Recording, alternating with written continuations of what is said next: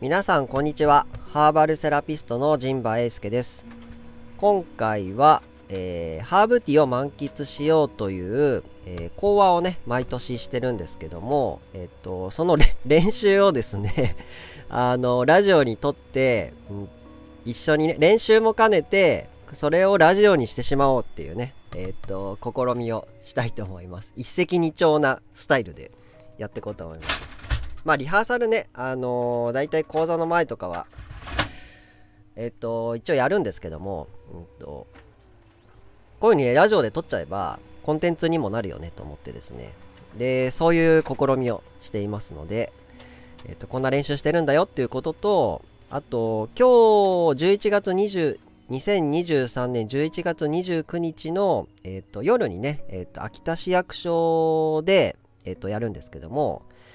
えー、青少年教室っていうところからのですねご依頼になっておりまして毎年この時期にやらせてもらってるんですけども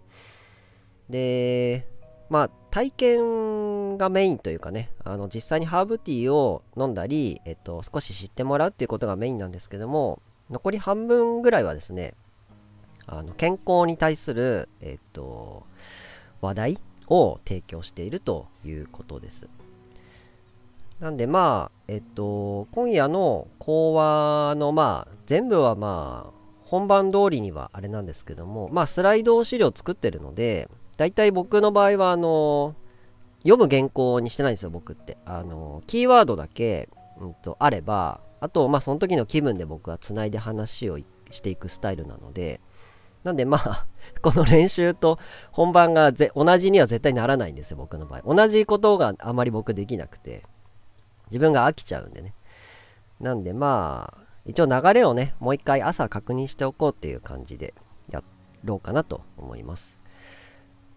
で、今年はですね、まあコロナが明けて、うんと、ちょっとずつこういった講話とか講座のご依頼をいただけるようになりまして、うんと、僕としては、うん、お客さんっていうかね、その、なんて言ったらいいのかな、消費者っていうか、ハーブを利用する人と、対面してね話す場っていうのがお店もないし、講座の依頼ももうなくなほぼなくなってしまったのでなかなかお客さんとの接点がねないんですけども講座は講座で僕は知的な活動というか、まあ、啓蒙活動になるし健康意識とかね、えっと、自分の、えっとまあ、生活人生を見直すきっかけになったらいいなと思ってその時代時代に合わせてですね、話す内容を変えています。で、今年も何回か、えっと、講座をですね、やらせていただいたんですけども、えっと、健康とはっていうことで、ウェルビーイングっていうことをね、お話ししています、今年は。で、まあ、早速ね、練習も兼ねてお話ししていこうと思うんですが、ウェルビーイングっていう言葉、聞いたことありますか？で、これがですね、まあ、検索すればま出てくる言葉なんですけども、一応、このラジオ的にね、解説しますと、良い、ウェルっていう、良いっていうのと、とビーイングっていう状態ですね。この言葉が組み合わさった言葉です。あ、すいません。で、本当はこれスライドを作ってるので、あのスライドを見せながら話せれば一番いいので、いやー YouTube とラジオどっちにしようかなと思ったんですが、まあ、初めての試みなので、まずは音声だけでね、ラジオっぽくね、聞いてもらえたらなと思って話していきたいと思います。で、ウェルビーイングなんですけど、良い状態っていう、まあ、造語らしいですね。なんで、一応翻訳としては、よくある。あるっていうのは、その、存在するの在ですね。よくあるとか、よくいる。いるっていうのは、うんと、住居の居って言ったらいいですか？っていう状態のことですね。心身ともに満たされた状態を表す概念として、えー、WHO でもね、えーと、ここ数年、えー、そういったウェルビーイングのことを、うんと、提唱していると。で、その言葉だけで、うんと、聞いてもですね、なかなかちょっとイメージつかないと思うんですが、一応そのググってね、あのウィキペディアとか、その WHO のこととかも出てくるんですけど一応読むと、えー、従来の健康がもともとね健康とは体に身体的に良好なフィジカルが、えー、いい状態ですよという狭い意味の概念でしたよねと。しかし、えーと、ウェルビーイングっていうのは、うんと、身体的なこと精神的なこと社会的なことでこの3つが少なくとも良好な状態にあると。という、従来の健康っていう概念よりも広い意味の概念を表しています。ウェルビーイングがね。でまた状態まあ、いわゆるコンディションになるんですけども、うんと、この状態っていうのは揺らぐわけですよ。人生の中ではね。でそれも一時的瞬間的に良好かどうかというだけではなくて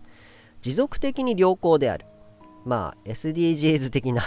ところですねその時一瞬だけ良くても、うんと続かなかったら意味がないよねっていう感じなのでなるべくより良い状態をよりよくより長く保っていこうっていうのが、まあ、ウェルビューイング、ウェルビーイングですね。ウェルビーイングっていう感じですね。一方で、幸せと訳せる訳されることの多いハピネスというのは、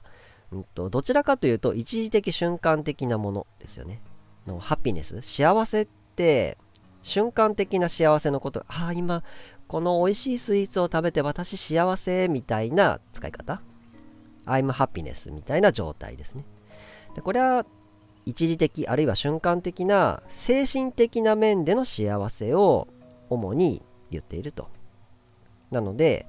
まあえっとウェルビーイングっていうのはこのハピネスを包み込むようなもう一回りね大きい意味の概念になるということです。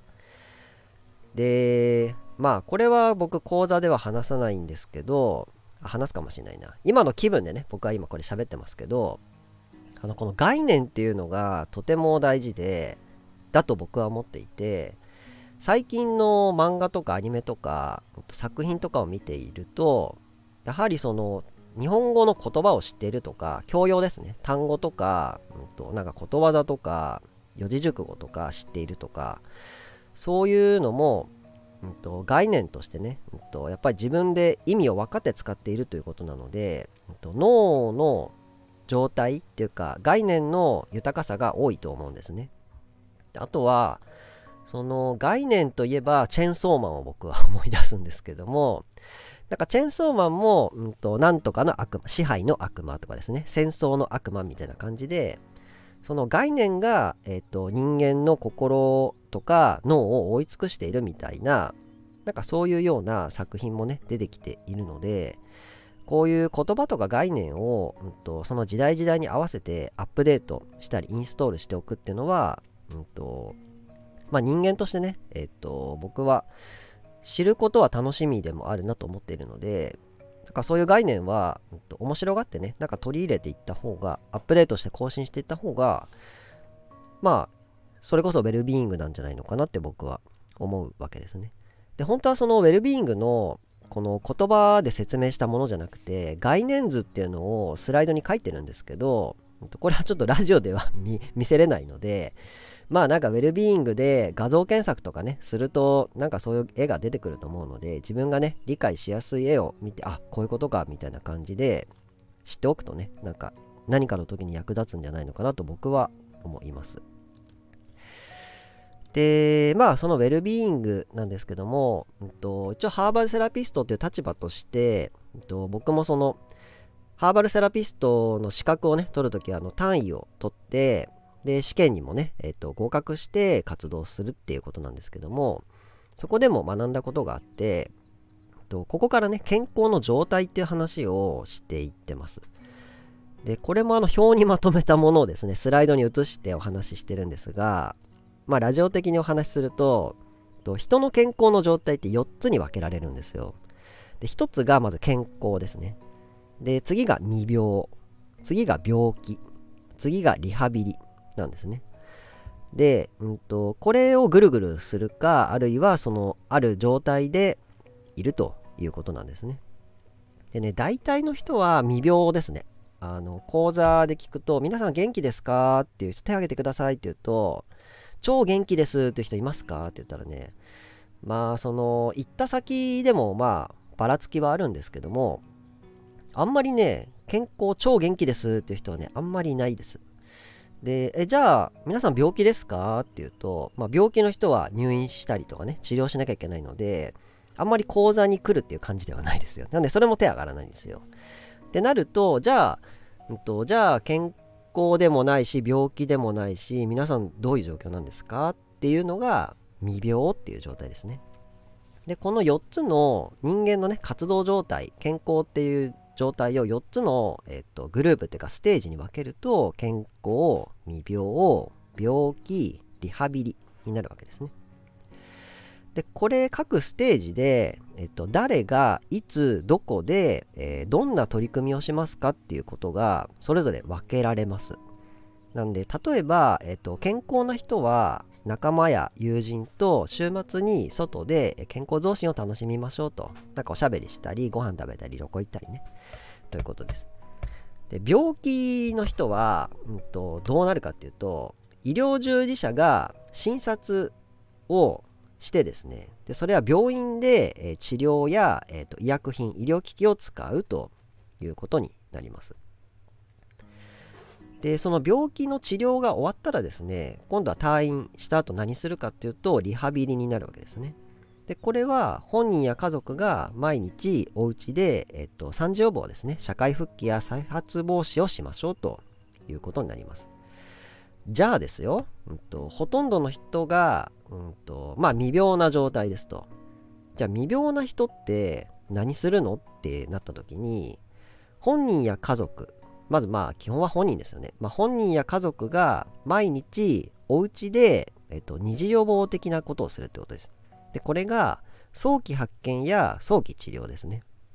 なんでまあその定期検診に行ったりとか、えっと、なんかおかしいなっていう時には、えっと、なるべく早くね、病院とか、まあ、歯医者に行くとかね、まあ、そういうことをすると。で、早期治療っていうのは、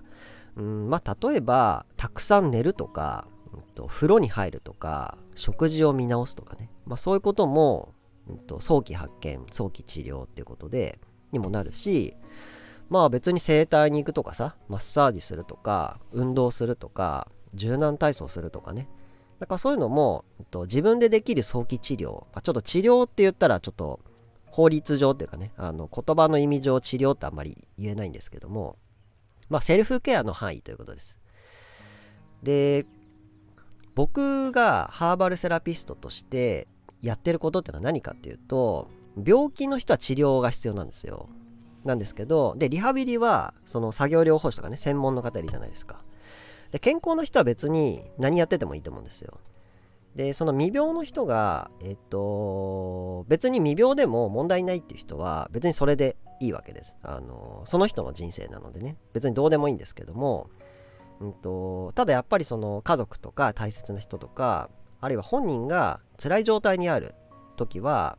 何かやっぱしたいじゃないですか。でそういう時に僕はセルフケアとか健康法っていうのがありますよっていうことで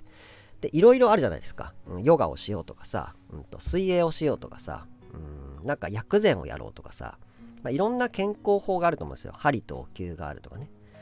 でまあそういうえーと、選択肢の中でハーブとかアロマはどうですかっていうのが僕の提案になりますね。なんでまあ僕も一通り健康にを取り戻すっていうか、うんと、未病の状態をねなるべくいい状態に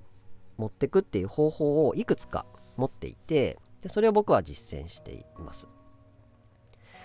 でこれ次がですねじゃあその自分に合った方法を選ぶ時のポイントがありましてこれは僕がもう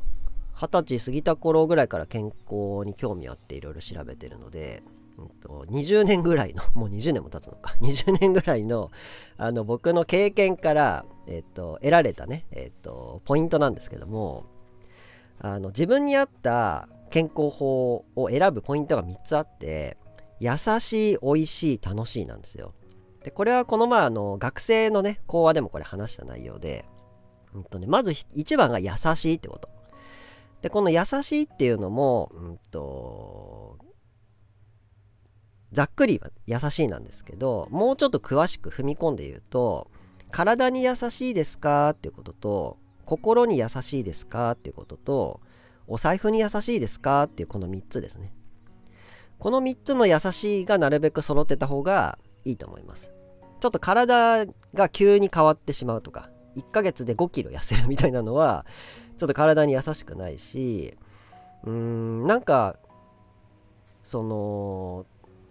なんかね、バリバリ活動したいっていう人もいるんだけど、なんか栄養ドリンクとかカフェインとかいっぱいとって、心がね、脈拍っていうか心拍も上がってさ、心がもうそわそわして落ち着かない、興奮状態にあるっていうのも、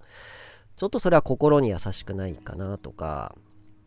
っていう感じもするし、あとはお財布に優しいかっていうのも結構大事で、その、ただとか安すぎても、あんまりなんですよ。やっぱお値段なりなんですけど、でも逆にものすごく高い その自分の生活に支障をきたすほどの、うんと、支払いがあるっていうのもそれ優しくないですよねなんでその自分の、まあ、収入っていうか、うんと、ライフスタイルに合った、えっと、お金のかけ方っていうのがあると思うんですよなんでそういう意味でお財布に優しいかっていうことですねで次2つ目が美味しいってことなんですけどこれやっぱね、うんといろんな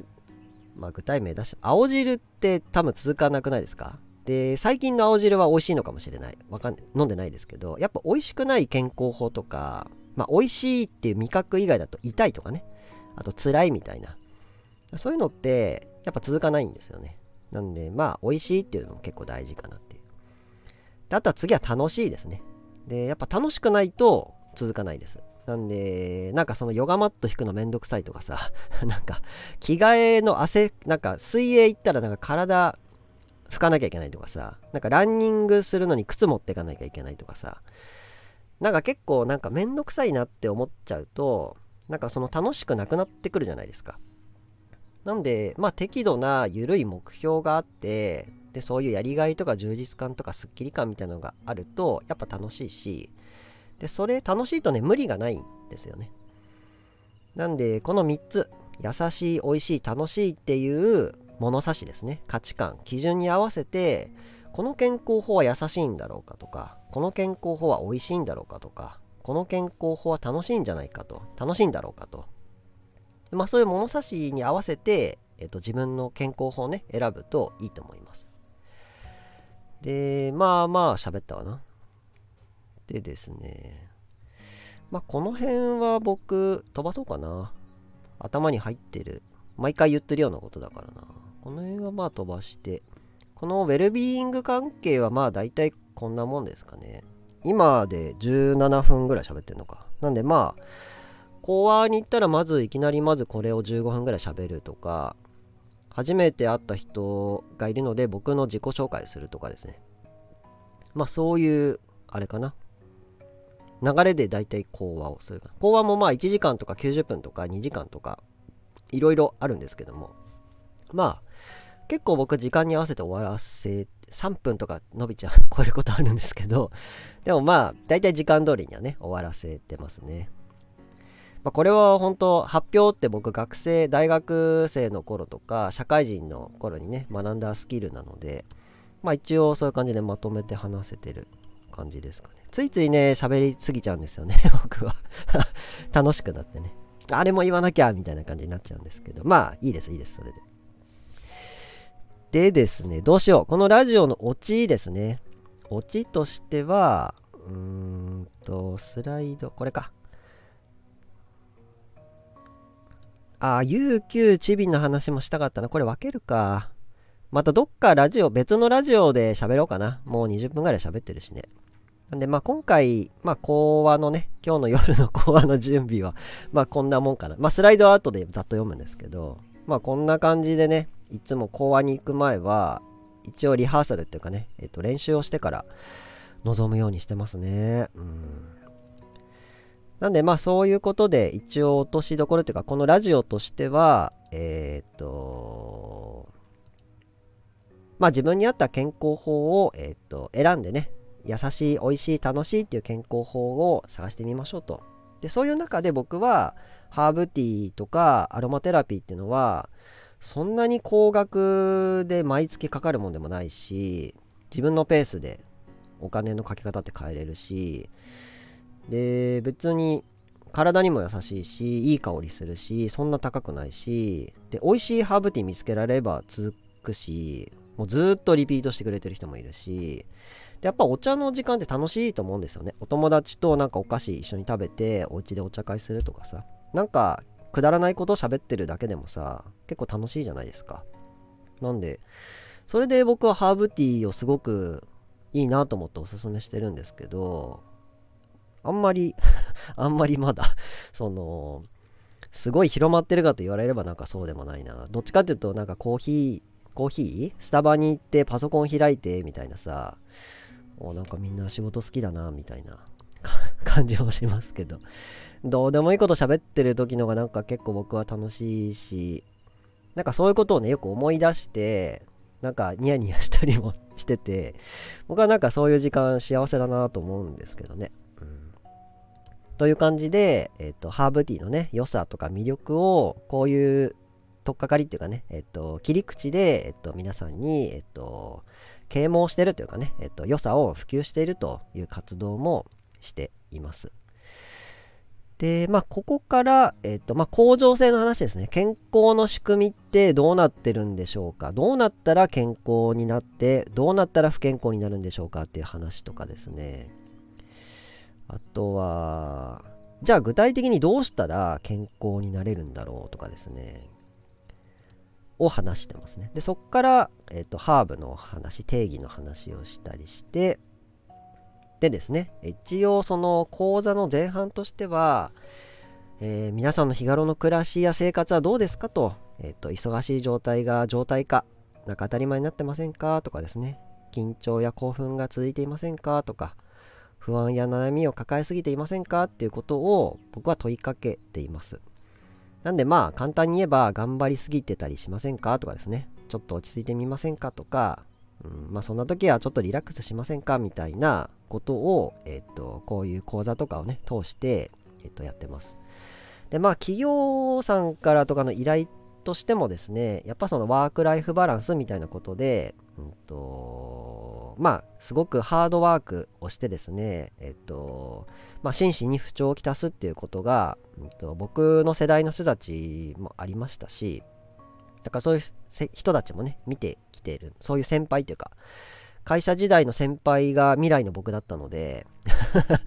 なんでそういう病んでね、病んで、病んでその辞めていく先輩たちも、うんと、まあ少なからずね、いましたし、っていうのと、あとまあプラーナを10年やって、うんと、結構マジ大変な人たちが多いなっていうのも僕は身に染みています。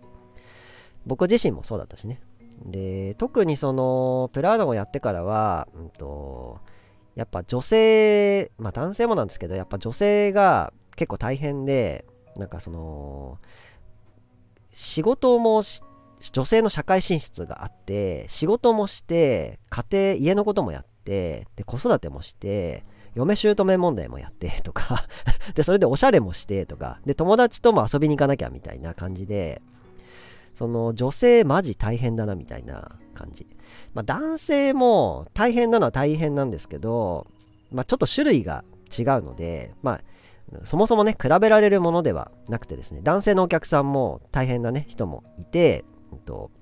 お店があるときはね、そういうのお話を聞いたりして、ハーブティーをね、えっと、飲んでいただいて、進めて飲んでいただいたりとか、こういうリラックス方法ありますよみたいな話をやってました。ので、で今は店舗がなくてそういう問いかけをね問いかけっていうかまあ提案をする場がほとんどないんですよ。ここ2年ぐらいは。なんでこういう講座のね機会の時にでしかもそういうのに興味があってわざわざねお忙しい中時間を作って今日なんてちょっと天気が悪いから みんな来るんだろうかと思いつつそんな中でもね足を運んでくださる方にやっぱり笑顔でいてほしいなとか元気でいてほしいなっていうこともあるので、まあ、それで、うんと、なんていうんですかね、休憩、休みましょう、休みましょうと、リラックスしましょうと。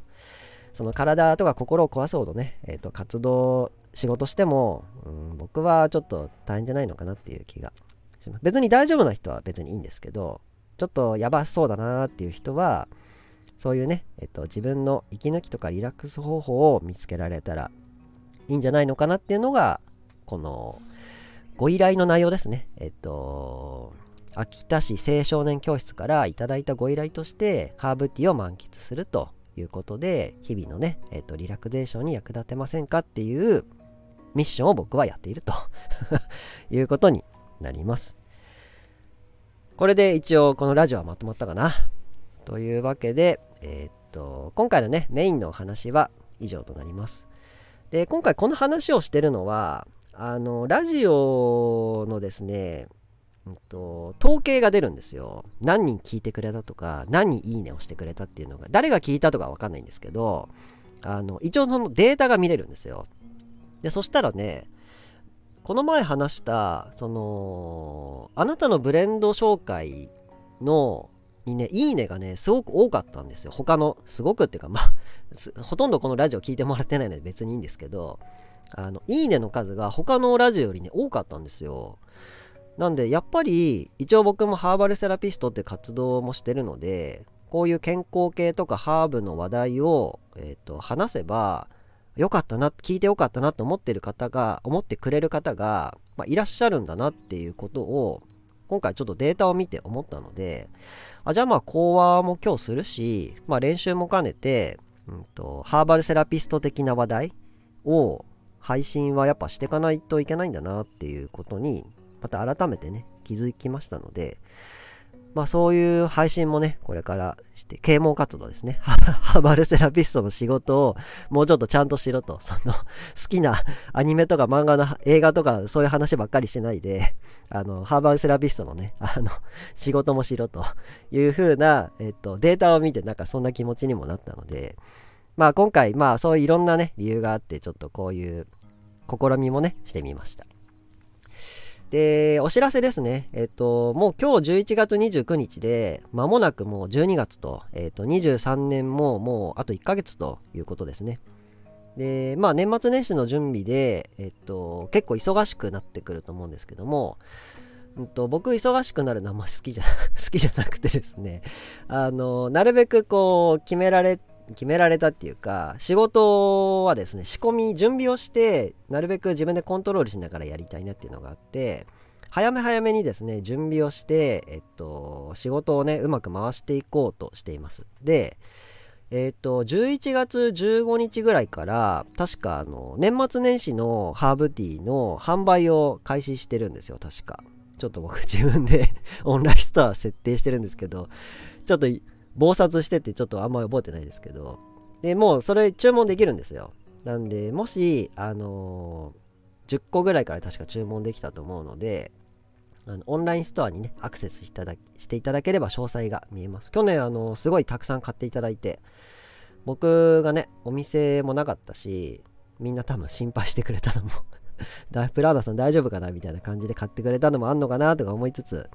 もですね、いろんなところで助けられてるなと思いつつですね、今、そのハーブティーのね、制作準備も今していまして、去年結構大変だったんで、今年もうちょっとなんとかうまくできないかなと思って、うんと、早めにね、公開したんですけど、あまりまだ皆さん年末の頭になってなくてですね うん、ほとんど注文が今ないと。その知り合いから何件か頂いてるぐらいで、ほとんどオーダーが入っておりませんので、もしよかったら、あの、ご注文していただけると嬉しいです。で、あと、そうですね、えっ、と、エリア中市の、アグリ中市にも、うんと、何個か、うんと、ギリギリでやっぱ欲しいっていう人いて、もっと中市に去年置いときゃよかったなっていう反省があったので、中市にもね、もうちょっとまとまった数置いとこうかなと思ってます。結構ギリギリまでやってんじゃなかったっけ、あそこ。っていうのと、あと今、あの、お世話になってるペンギン村っていうね、秋田市奈良山ペンギン村にも、基本これ受注生産なんですけど、あの、ペンギン村でもそろそろもう並べて、うんと、皆さんにちょっとずつですね、これ買いませんかって、あの、ちょっとね、あの、お声かけさせていただこうかなと思っておりますので、あの、無理に買わなくてもいいんですけども、あの、いいなと思ったら、あの、一つ二つね、あの、買っていただけたらとても嬉しいなと思います。まあ、宣伝はこんな感じですかね。まあ、時間を見たら今30分ぐらい喋って、やっぱ、やっぱこう、専門家っていうか本業の話を真面目にしだすと余計に止まらない気がしますけども。あの、まあ今までね、勉強したことを喋ってるので、ああれも言わなきゃってなっちゃうんですけど、まあ、あとこういうことを伝えるのには、ある程度まとまった時間がね、やっぱ必要なんですよね、どうしても。なんで流行りのショート、1分ぐらいの動画とかさ、3分5分じゃやっぱこういうのって伝わらないので、なんかじっくりね、うんと、まあラジオ何回もこれ再生できますし、なんか何回かこうじっくりループして聞いてもらっても、なんかいいのかなって僕は思ってるんですけど、ただ再生数とかね、聞いてる人がまあほとんどいないので、まあ、僕のこれはまあほとんど練習のためにラジオに 話してるので、まあ別にあの、いいんですけども、一応まあ聞いてもらえたらやっぱ嬉しいなっていうことで、えっ、ー、と、お話ししています。というわけで、えっ、ー、と、今回のラジオは以上となります。最後までご視聴いただきましてありがとうございました。次回の配信もお楽しみに。